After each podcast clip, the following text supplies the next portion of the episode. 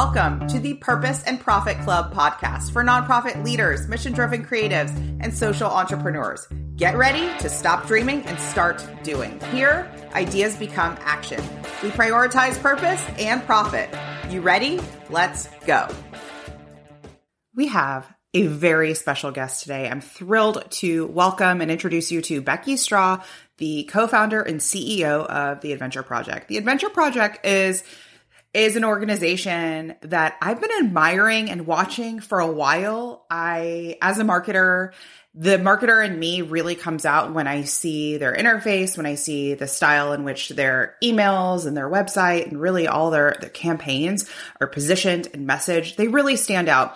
And I see with Becky and her style of showing up online and, assembling supporters online across the country, across the world as something that so many of us can learn from. And she shares a lot of that today. So let me tell you about The Adventure Project. The Adventure Project works to strategically invest in entrepreneurs that address four biggest needs in developing countries: water, hunger, health, and the environment. In 10 years, they have engaged over 10,000 people to create over 2,000 jobs in Haiti, India, Ghana, Kenya, and beyond. Together, those entrepreneurs serve over 2 million people in their communities. Now, you may know Becky, and she'll talk a bit about it from her work at Charity Water. She spent 3 years helping to launch a nonprofit, which I know many of us are like, oh my gosh, Charity Water. So she shares that and really her path to starting her own organization. She and her co-founder, Jody, are the recipients of the 2015 Diane von Furstenberg People's Voice Award for female founders making a difference, and recipients of $1 million Bitcoin donation from the Pineapple Fund. They are doing amazing things. So I'm so excited to welcome Becky to the podcast. Welcome, Becky Straw, to the Purpose and Profit Club podcast. I'm so excited to welcome you on. I've been following you for a while, so when I pitched you, I was thrilled that you said yes. Oh, that's so sweet. Well, thank you so much. I am excited to be here. So what initially prompted this interview today was a survey that I received because I'm on your email list, and I have to make a sidebar before we even talk about the survey, which is that I teach a lot of courses and programs and workshops to other nonprofits, and very few of the course content that I teach, there are very few examples of nonprofits and what to do, if that makes sense. Usually I pull from what's happening. You're laughing. Yeah. I pull what's happening from the for-profit world, and we talk about what's working and how to adapt that to nonprofits. Right.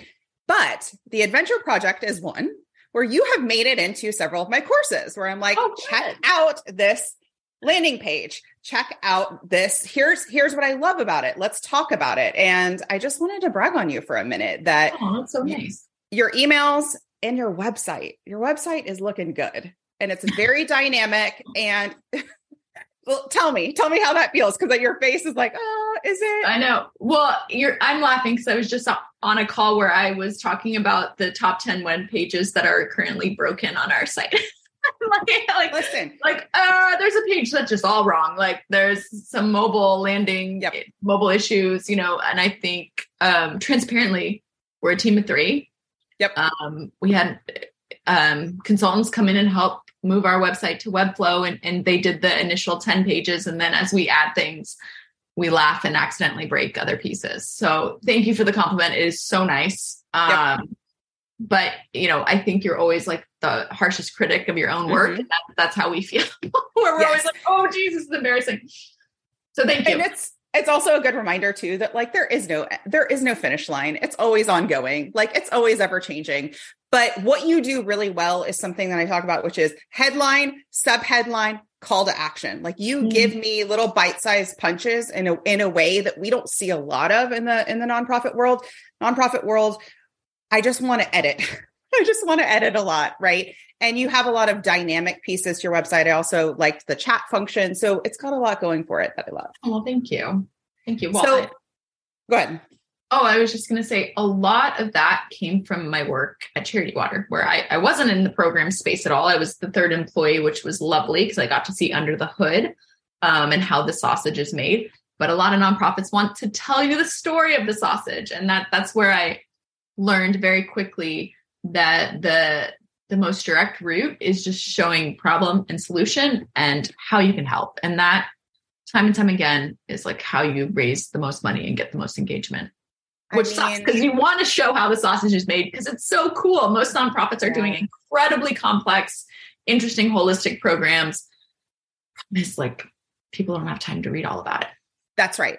I self-identify as a skimmer. So I skim emails. Me too. I'm a skimmer. And part of that is probably just my brain. And part of it is the fact that I've got two kids and they're and this and that and run my own business.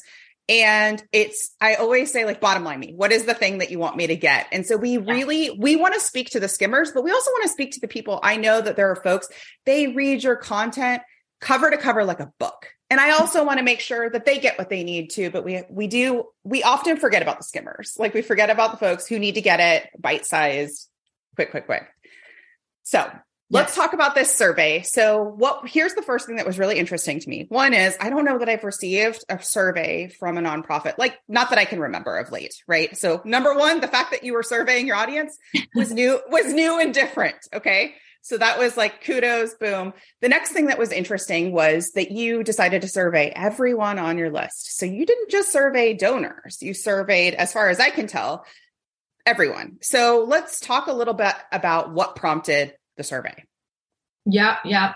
So definitely happy to answer those questions. What prompted it was we have hired two consultants who help work in marketing in terms of branding and design. Because we have been doing the design kind of internally ad hoc. We've had some volunteers who did the logo and other pieces. And we feel like there's a great disconnect towards scaling. We have an incredibly loyal supporter base of a few thousand people, which is remarkable. And that core group, we wouldn't exist without them. We were a grassroots organization. The average donor gives $200. So you need a lot of gifts to really create a lot of impact. So we're trying to figure out how to scale and like what's going to resonate with the most people. How can we find out from our core supporters, like what do they care about? What values matter to them? Why did they give in the first place? And also, if you didn't donate, why not? Like, please let us know. Like what, what's the missing piece? And we gleaned some really relevant insights. I will also say that it felt like we emailed everyone. We did not. We emailed our most engaged people because we were hoping to get 50 responses from the donors and 50 responses from non-donors. So I think what we ended up getting is we got, for non-donors, we called it Caroline, who runs Marketer on a Mission. I believe that's what she's calling it. She was like, these are the lurkers. Like these are people who are also working at nonprofits or marketers who open all your emails, but they're trying to also like glean insights and ideas. Which I'm a lurker on so many nonprofit websites. Yep. So that's where we got most of our responses from too, which was really helpful because we got people like yourself and. To give us some really good insights into what we could do better. There's lurkers, and there's also a term that I really love in our world called. And shout out to Caroline because we were just messaging yesterday, so I'll have to tell her about this interview. She's really psyched. There's something called silent supporters. So I think there's there's donors, right? Engaged folks. Donors or even volunteers, right? Like anyone who's like doing the work, saying yes. And then there's lurkers like that, which I think is the perfect term. And then there's something called silent supporters.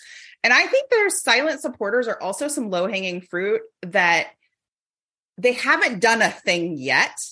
And they've been cheering you on without cheering you on at all. Like you wouldn't know it. And I feel like a survey is a beautiful way to say, what are we missing, silent supporter? Where can we give you a nudge that we see you? I didn't even know you were there, but thank you. Now you're there. So let's talk a little bit about maybe the results of the survey and what was surprising, what came out of it. Give me the deets. Yes. I mean, I think the biggest, largest takeaway from us, which was a little bit of a pause and we're like, oh, is that, nobody really likes the name, The Adventure Project.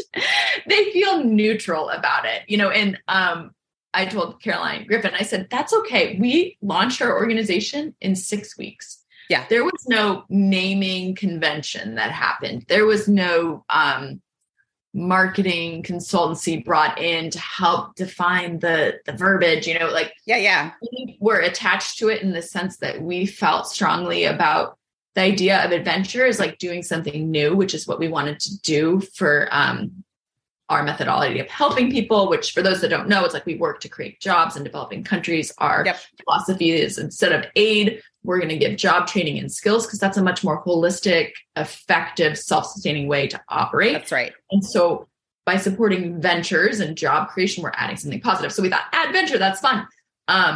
What ends up happening is a lot of people are like, oh, are you a skydiving company for kids with cancer? You know, like it could be anything. Adventure could be anything. And so that was the biggest takeaway is that most people felt neutral about it. A lot of people didn't hate it. A lot of people didn't like it. You know, like some people loved it, right? Some people hated it. And so really neutral is not necessarily great, right? We want people to understand at least a little bit about what we do and want to have more interest. So that was the biggest takeaway was like, we got to do some rethinking here. But you had a sense of that ahead of time. Oh, yeah. Absolutely. I mean, how many times you talk to people and they're like, oh, what do you do? Like skydiving? Oh, like retreats, you know? And I'm like, no. And so having to explain that and that, again, we thought like a tagline might be able to help provide some more. Sure. What that is. Maybe it's just a tagline refresh because we don't have a tagline. But no, when Caroline really looked at it, she was like, this is just a lot of people who feel about it. And so it's worth revisiting a new name perhaps, right? Which is kind of a big deal. I'm also one of those people where nonprofits get a lot of leeway, right? Like if we were Apple, if we were a clothing brand, you need a much slicker website, much slicker brand. Nonprofits can be a little bit cutesy, and a lot of supporters have empathy. So it's not where you put your money. That was a big takeaway. I mean, I think to your point, our really engaged people who read everything contributed to this survey. So it was a lot more people who were retired and older. Mm-hmm. They were more willing to fill it out because they probably had time to do it. So is a name change on the table? Uh-huh. Yeah. Okay. I almost wonder if a logo change would work, like add venture, where it's like the venture was in even the way that you said it. And then I had a tagline to support it. I think the business owner in me feels for you where I'm like, oh no, not a name change because of the collateral effects of, but I hear you. Adventure project as you hear it for the first time, doesn't immediately think venture, but perhaps a designer can work their magic. Perhaps I ate a lot of cookies last night because I was like, oh gosh, just because I know it's a big project. Yeah. But, you know, we're 10 years in and we feel like there's so much more work we could be doing. And so if that's going to help us scale, then I don't want to be holding on to something that's part of my identity for the sake of myself, right? I love that point. That is you putting your ego aside, right? Of what's best for the mission, what's best for the organization, what propels us forward, and not exactly what I just said, which was how difficult is that going to be, right? And it can be both, right? But like, if that's how you're making your decisions, if the filter for the decisions is what propels our mission forward, okay, that helps kind of inform. So let's talk about some of the other pieces of data. So when I look at data, you know, if I'm looking at like email reporting or click-through rates or anything like that, even Google traffic, all the data. One of the places that I'll like spar a bit with somebody who's like a data nerd is I feel like there is the data, there is the math of it, and then there is the intuition of it, the gut check, you knowing as the founder of your organization, something else that the data is or is not indicating. And so sometimes I'd like to talk about this idea of like, okay, people seemed really interested in this, but you know, they didn't really convert. The data is saying this, but it's like, sometimes there's a knowing. So I'm wondering, was there that piece too, where like the data informed something or didn't inform something and you almost want to override it? Yeah. Oh, absolutely. I mean, even with the survey, I remember we were thinking, okay, this is mainly retirees who filled this out. You know, we asked ages, right? And so they had time. And so their perspective might be different than 100%. The entrepreneur or the person at Google that we're trying to reach to get more involved, and their insight of what words really resonate with them and the verbiage that will propel them to give would be very different. To your point about skimming emails, like just think of how many times J. Crew emails me in a week, and it's like none of us take us personally. That's the nonprofit tip that I think nonprofits need to write home about, is like, we need to just keep emailing people. I think we think we're bothering them. Like, no, like people skim and delete all the time, or they skim and say, I'll donate later. Oh that's right. Got to get that on my radar. It's like, just got to keep emailing, unfortunately. That's on my question list to ask you, which is, you do email more frequently than the average nonprofit.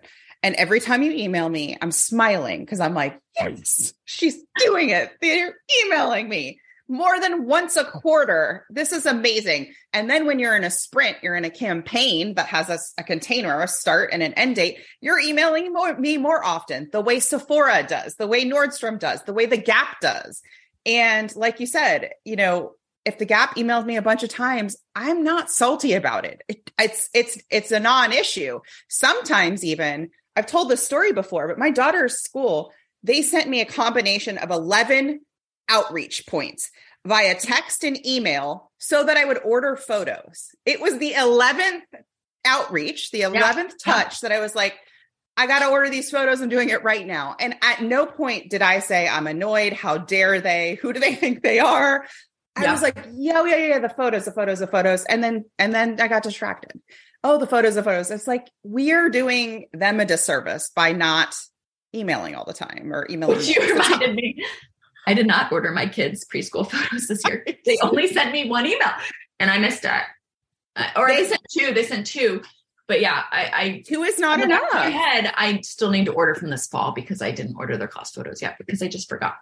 And so I think you're absolutely right. And I think it seems so scary when you're in the back of it, you're thinking about the thousands of people that are about to get your email and you're like, oh, I'm annoying people. And then I'm going to see that 10 people unsubscribed and that hurts my heart. And I'm going to eat 10 cookies, afterwards. But really it's like, can't take it personally, and it's not that much. How has emailing more helped you grow? Help your funding, help campaigns, help your awareness, help grow. I mean, I think it increases engagement, right? Because I think people are understanding that they need more touch points, right? And they're like, oh yeah, there she is, or blah, blah, blah, blah. I mean, I'm laughing because I was supposed to send an International Women's Day email yesterday and I didn't like it. And so I just was like putting it off because it wasn't working well. And then my kids are now sick. They developed fevers yesterday. And so I didn't get around to sending it. And so as much as you say, like, you're emailing so much, I still am like, oh shoot, I forgot that one. So there needs to go out tomorrow. And I'm just going to be like, belated International Women's Day. That's right. But I mean, if it were me, I'm like, send the email telling people why. Like, that's interesting. You know what I mean? Though, like, you know what? Here's your International Women's Day shout out a day late. Here's the real deal. Here's what it's like. Those are the emails that I connect with. Those are the ones that I tend to not skim too, is a little peek behind the scenes. But yeah, that's another reminder, Becky, of just like, there are a lot of leaders that probably are looking at you going, oh, I wish I could do what she's doing. And you're saying, there's still more to do, Christina. So it's like, there's no finish line, and that's okay. There's no point where you and I will also say, right, our highest performing emails are the ones that are just stripped down and they have just signed by me, no logo in the header. Like, it looks like I actually sent you a note. So I'm going to bring us back to two more questions about the survey. One is, I couldn't remember, did you incentivize at all to get people to fill out the survey? Because one of the big things that I hear is, we're not getting enough. People aren't filling this out. Or even if you ask for like feedback, even in my own courses, sometimes I'll do that. And sometimes I will not get a lot of traction. So I will incentivize it. I can't remember if you use that as a tactic. There was one sentence that just said, like, you can help shape our brand, with your insights, you will, and we're happy to bring those results to you later. I think it was more just like a goodwill, like, could you please help shape our brand? And my point again to like sending an email as if it looks like it's me, like some of my bigger donors wrote back and I said, I'm sorry, I'm really busy. I'm getting to this weekend, Becky. And I'm like, oh, thank you so much. Like people think I personally wrote them and asked, could I please get your feedback? Because you're valuable to us. That's right. But to your point, I think we sent both surveys out to 1,500 people each segment, hoping for 50 responses. And so we got 50 from our donors and actually only like 16 from our non-supporters. Okay. So, you know, like if you were trying to get some sort of survey that's robust, like, I don't know if that would be it, but it gave us enough insight to just kind of make some decisions and pull out some words that were like, oh, that's valuable to us, or that everyone's saying the same thing. So. And then the last thing I wanted to ask you was, as you continue to do this, inevitably, it may not have happened this time, but I'm curious if it did you get any feedback where you're like, thank you, but that is not, we're not baking that into our strategy. I will give you an example, which is many, many years ago, I sent out a survey and I said, what did you think about this workshop? And can you give me some information about why you didn't buy the course? It was just like feedback, 5 questions. And somebody wrote in, you just sound too excited. You're too excited, Christina. And to this day, I have to laugh about it because I'm like, that's amazing. I was too excited. I was simply too excited for that person.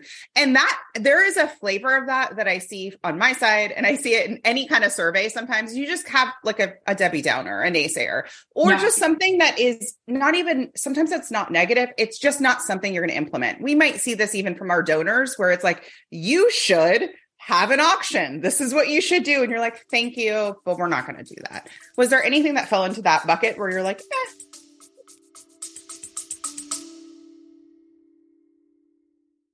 Hey, Changemaker. The Purpose and Profit Club coaching program is open now, and you can save $1,000 for a limited time. Now, I'm running Outreach Genius live during the month of May. This is my prospecting and outreach sprint. We've had organizations upgrade donors and get $125,000 gifts after one session of this program. We've had organizations boldly ask for more, boldly prospect, cultivate brand new revenue streams, whether it's partners, sponsors, ambassadors, or individual donors. You need to be inside. If you want more information, go to splendidcourses.com/club. I didn't look at all the surveys closely. I'm sure there might have been some people that at the end gave an idea. This survey wasn't really designed that way. It was really much more on like scales and yes or no questions, right? It was quantitative. But I would say all the time, I mean, people all the time want to share their advice for free on things that you're like, okay, thank you, right? And that's like mission creep, right? Like, oh, you should be working in America, or you should be blah, or that, you know, people always want to give their opinions about what you're doing or not doing. And I think you just have to understand too, that, you know, this is the society we live on where everybody wants to have an opinion about something now. And so you got to make room for that and say, okay, thank you. Yeah, that's good advice. So I hear you and okay, noted. And then you move on right? Absolutely. Okay. Love that. So one of the things we're going to shift gears and talk about is this idea that I think you've done well, and maybe some suggestions you have for other organizations.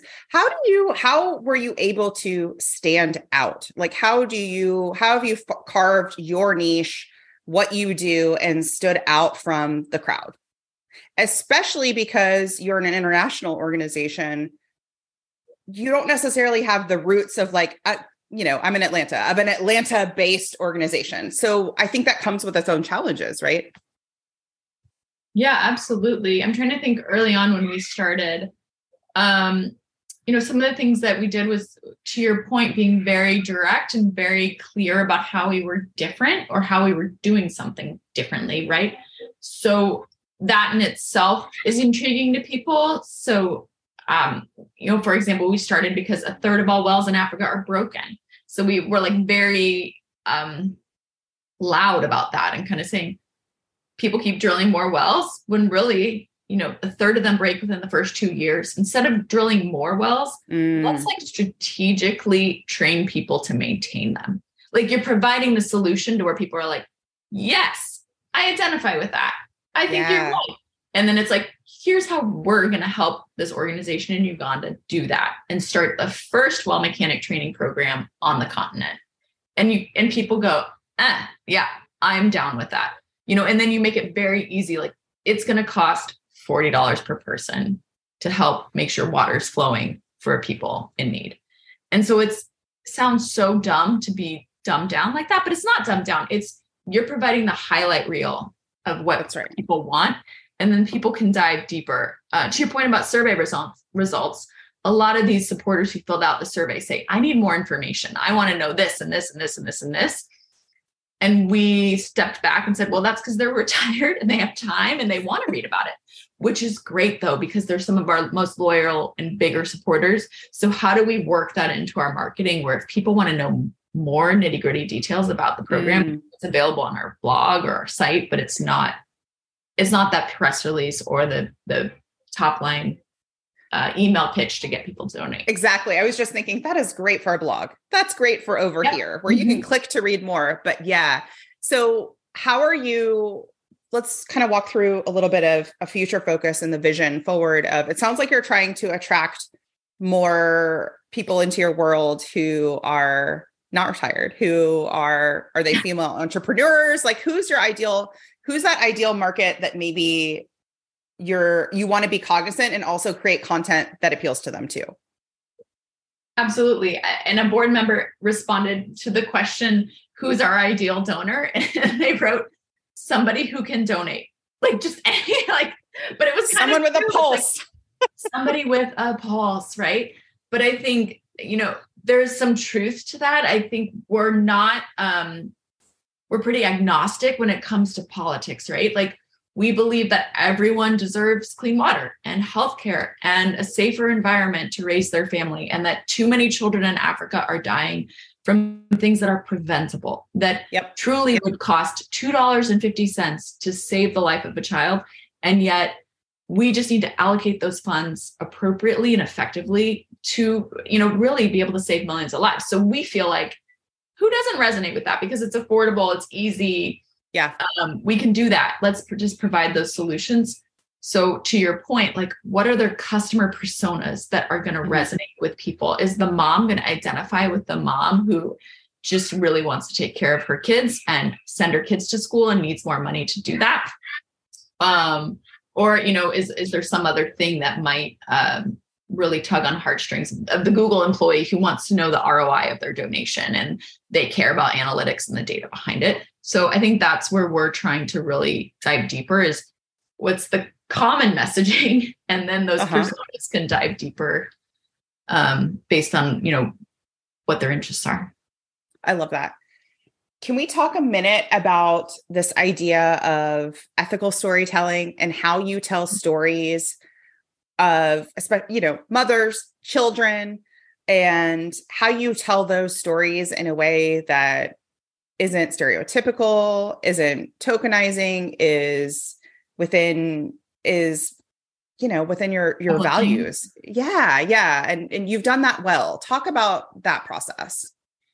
Well, thank you. I mean, I think it's very intentional. It's been intentional since the very beginning. And a lot of that has come from the gratitude I have for being at Charity Water those first 3 years and spending a third of my time in Africa, where I met people that were just like you and me. They were moms trying, you know, I was single then, but, you know, I was just trying to, people just want to care for their kids and lead healthy, happy lives.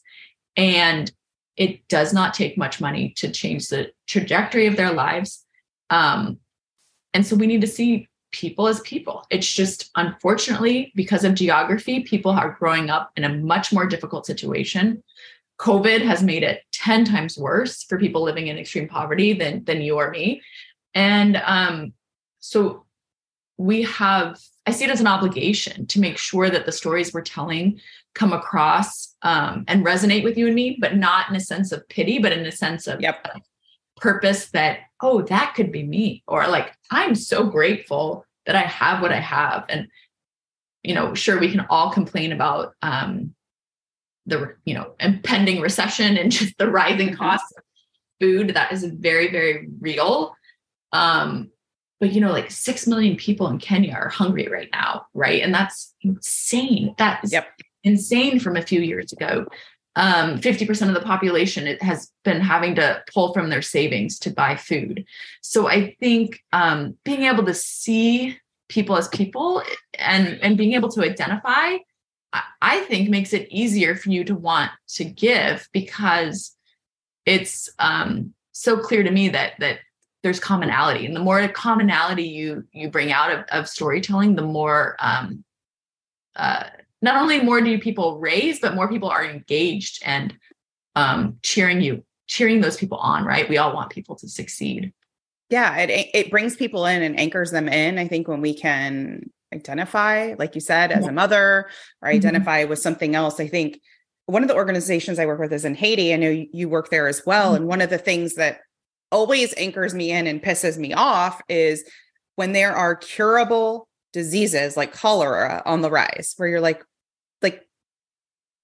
it's maddening, where, you know, where it's like, we have vaccines for this, we have medication for this, and it's not getting there. Right. Yeah. And it's not, and it's just like, that is, I think, as a mother, where you're like, no, like I no, we've got to, you know, that's when I can get fired up of seeing the parallels there of what that must be like for a child to be sick and just not have access, just simply not have access to the care that we have an urgent care down the road for. Right. And I can hop on a call with a pediatrician for, and the fact that, you know, cholera is not something, not what we're dealing with here, you know, those types of things. So I think that's a really great reminder of definitely. That. I mean, I think, I mean, I remember being in Haiti once and I had a layover in Fort Lauderdale and I grabbed a Starbucks, drank my coffee on the flight. And then a few hours later, I was in a community that didn't have clean water, you know, and it was crazy to me. I'm like, I was drinking a Starbucks 4 hours ago in Florida. There it is. That's where I am. And these children are using buckets to collect the drinking water for the day. It's a crazy world we're living in, right? It is crazy. But to your point, like that should fire us up. That should be like, this is unacceptable. Yes. And how can storytelling do that and marketing, you know, really move the needle in terms of galvanizing support for the right causes? Yeah, I think it starts with what you said, which is basically the idea of like not othering the people, like not othering them. If anything, we're leaning into the commonality there of it all, of the circle. And I think so often when problems are hard, we want like to share a vast story, when really it's like that one story about that one mom will end up raising you 10 times more than trying to tell the story of the whole village and capture everything. Oh my God. Say more about that, Becky. Say more. Say more. No, it's true. I mean, I think, you know, people can, when the more they can visualize that's one story and then they retell it in their head and they tell it to a friend and that resonates with them. And then you're just kind of saying like, wow, that's one mom of 500 that we helped through this campaign. That's like your one sentence bullet point, right?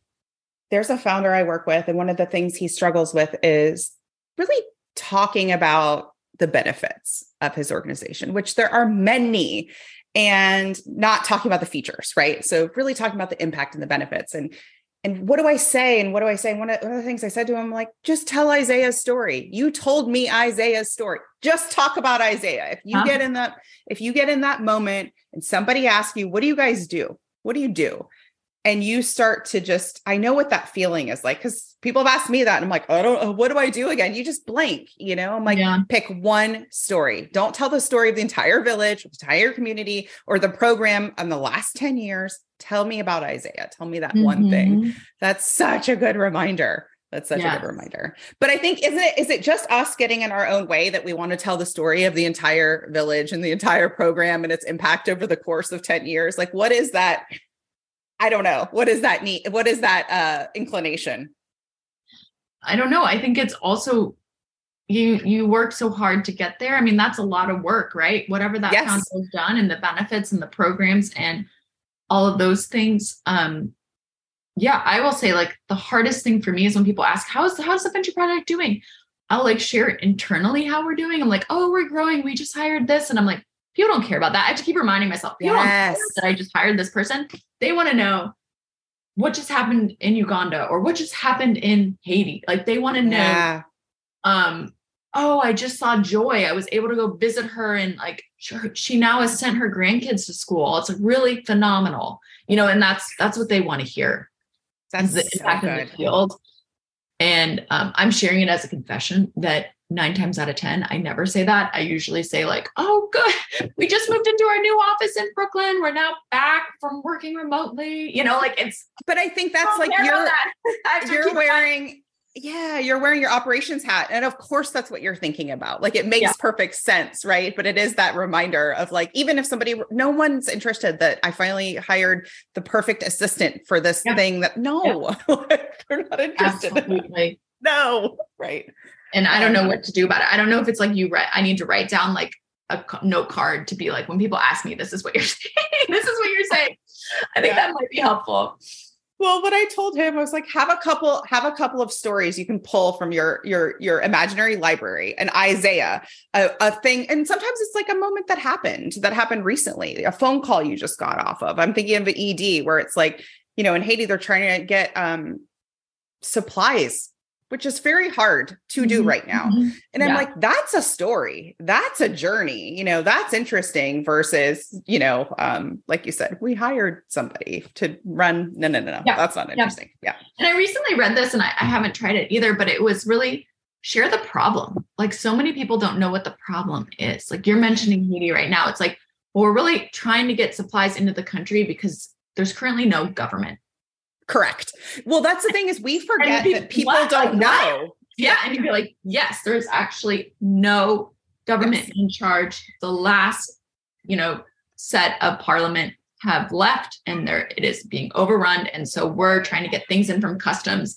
That like propels people to be thinking like, what? How is that possible? Yeah. Oh, well, maybe I know somebody or maybe I, you know, let me help you get supplies. Like you're presenting a problem that they can fast forward to the solution could be them helping out somehow. That's such a good reminder. Yeah. When I first started working with this organization, it was several years ago. And I remember after our first call, I sat with my husband and I just said, why? Why? And he was like, well, I think, and then I'm like going on a deep dive into Wikipedia and then reading a bunch. And it was like, yeah, I heard the initial problem. And I just was like, oh my God, what? Like, I didn't know what I didn't know at that point, but I was interested. And that's a good reminder too, to, you know, many of our subscribers and our followers, they don't know what we know. And we think sometimes that they know the problem, but maybe they did once upon a time ago, or maybe they knew a small part of it. Reminding them about the problem, I think is really important.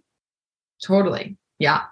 So I want to talk a little bit about the future. I was doing some research and some Googling, and I saw a partnership with Catbird. Oh, yes. They're my favorite. First of all, I was like, ooh, Catbird. I love their jewelry. I shouldn't say they're my favorite, but they are my favorite. I love them dearly. And then I want you to tell us about that. I'll tell you why I got excited. One, I was like, yay, Catbird. That's cool. Two, it was a Forbes article. Very excited about that. Mm-hmm. And then three, it was something that I'm just cannot stop shouting for the rooftops to raise your brand's visibility, which is partnerships, whether or not they are actual partnerships, but just connections, relationships. And so I loved it for all of those reasons. So tell us about this partnership fund with Catbird. Well, they're an incredible jewelry store in Brooklyn that, you know, started with just giving away 1% of their profits per year through their Catbird Giving Fund. And we were fortunate to get on their radar and build a relationship with them. I'm telling this story because I think it's probably interesting to other marketers. It was like, we did something where they gave us, I think, like $5,000 the first year, which was phenomenal. And then we worked really hard to report back and say, this is where we sent it, this, da. Can we keep talking? Built a rapport. And I think, you know, it got to the point where I was in and I, foolishly was like thinking of asking them for $10,000, like in their office and like this, and we got to talking about what I really wanted to build, which was this idea of a women's fund and the idea that so many incredible organizations exist in Africa, but the ones that are scaling fast are the ones that you and I really know well, that are run by white men, right? Yep. And coming from Charity Water, I'm included on that, you know, like those organizations seem to take off the fastest, but the ones that are doing incredibly impactful work aren't getting the same dollars or recognition. And so how can we raise the profile of female-founded organizations in Africa? And so maybe this is what worked, but I presented it kind of as a problem, right? Like, how can I really would like to do this?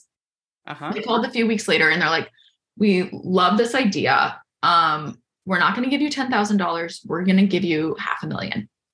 And we want to help build this out and support female-founded organizations in Africa. And like, imagine what's possible if we get 10 to 20 to 40 other catbirds like this involved in this mission, whether that's giving a percentage of their proceeds or what. To clarify, the $500,000 is for the next 10 years. So it's roughly like $50,000 a year, but that's amazing. Phenomenal. That's amazing.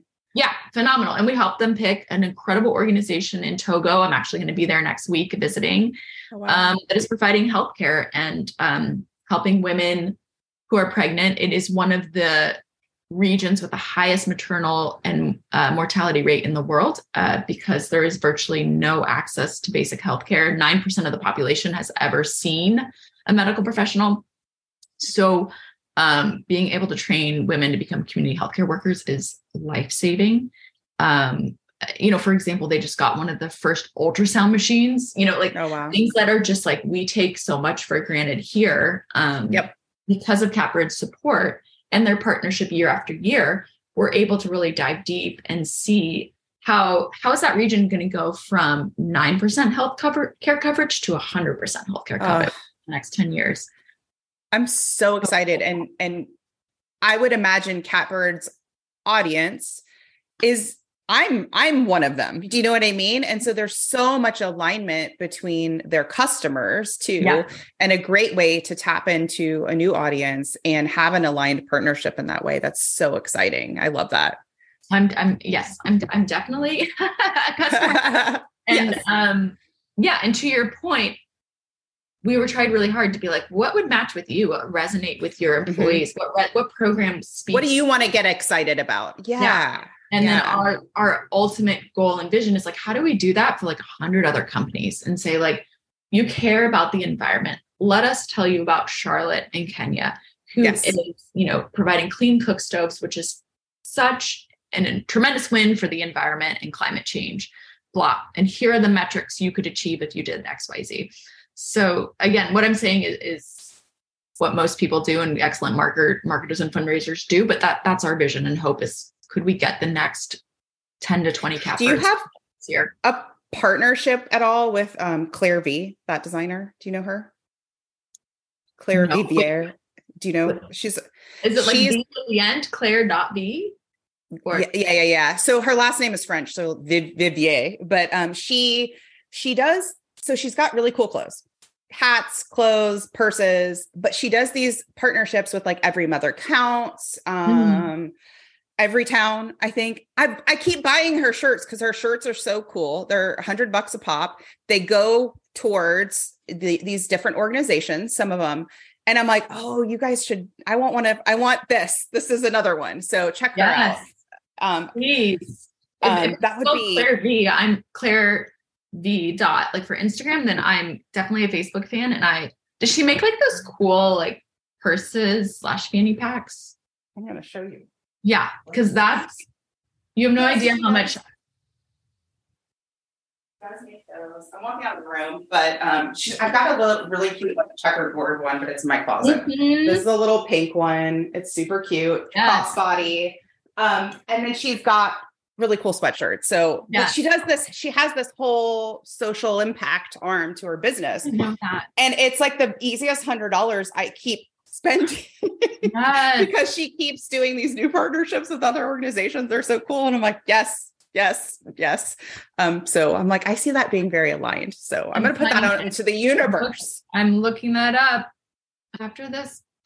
Okay. Yeah. We're going to wrap up with how can people connect? I feel like my audience, especially those who are consultants. So like all my social entrepreneurs, they're like very excited about what you do because as a female entrepreneur, especially this fund is very exciting. There's a lot of overlap. So what's coming down the pipeline? You told us about that. How can people support you and get involved? Let's talk about that.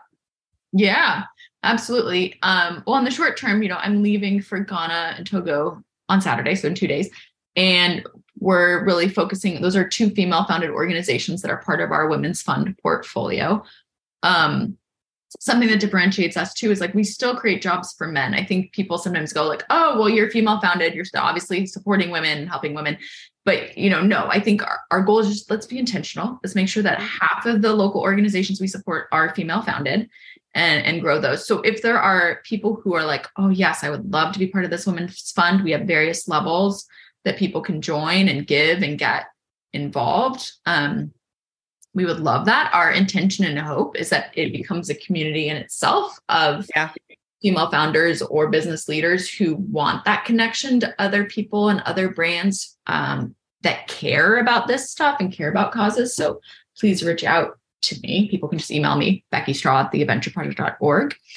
You know, or just specifically even getting on our email list, giving me feedback, helping to share our campaign and our cause. To your point, it is so charming to hear from you say that we're around, but we still feel very small. I mean, we feel like there's so much more work we want to do and could do and people we can reach and help. So anytime anyone has an opportunity to help amplify our story, I would love and honor and celebrate that. So awesome. Please reach out or connect. And last question for you, which I ask all my guests, what is one thought, mantra, affirmation, sentence thing that you like to think on purpose? What is something that helps guide you? And it can be anything that you think with intention. Well, this is just me personally lately, and I don't know if it's a really good mantra, but to be kind to yourself. Mm. I have a Google Calendar update on the 9th of every month that says be kind. Oh, that's good. Just because and then that's the day when I don't care about beating myself up. So often we think about our to-do list and all the things we're not doing and should be doing. And I didn't get this done today. And what I'm trying to be more intentional about is like, I need to write down the wins for the day, because as you know, as a parent, like there's always going to be a to-do list at the end of the day that never ends, or laundry that's not folded that you wanted folded. So just remember to be kind to yourself, because I love it. Living through a really hard time and a really unique time. Mm-hmm. Culturally, it's not easy. So it can feel very lonely and isolating sometimes to a lot of people. And so, remembering that you're doing a great job. That's what I want to tell everybody. You are. It may not be true, but you are.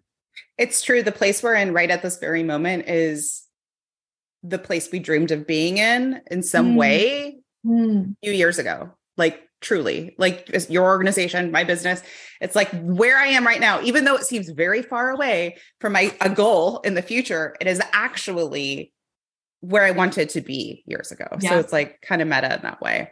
I will mention The Gap and the Gain. If you haven't read that book, is a good one to help you. Okay. So the gap is basically all the things you haven't done, right? And the gain is all the things you have done, all the traction, and kind of honoring and staying in that place. And it's a good one. That is great. I love that. Awesome. Well, thank you so much. This has been, so many takeaways. And I know that, all of the folks listening are like, yes, nodding along and feeling very, very energized after listening to you. So thank you. Oh my gosh, you're sweet. Thank you so much. I am honored. I'm hoping to connect and stay connected to you, Christina. And so thank you for giving me this opportunity to chat. If you ask me, everyone should have a coach, especially you. I want to invite you to schedule a free discovery call with me. Go to splendidatl.com/contact. You'll see my calendar there. Book a call with me. You'll learn about my smart growth method, where we can grow your business or organization sustainably with ease and massive impact. Think you've reached out to everyone in your network? Are you out of ideas to get noticed and get funded? I hear you. That's why I'm giving you a chance to steal my prospect list. Yes, you can generate leads for your nonprofit or impact-driven business. Grab my mini training and list delivered to your inbox instantly. Go to splendidcourses.com/prospect.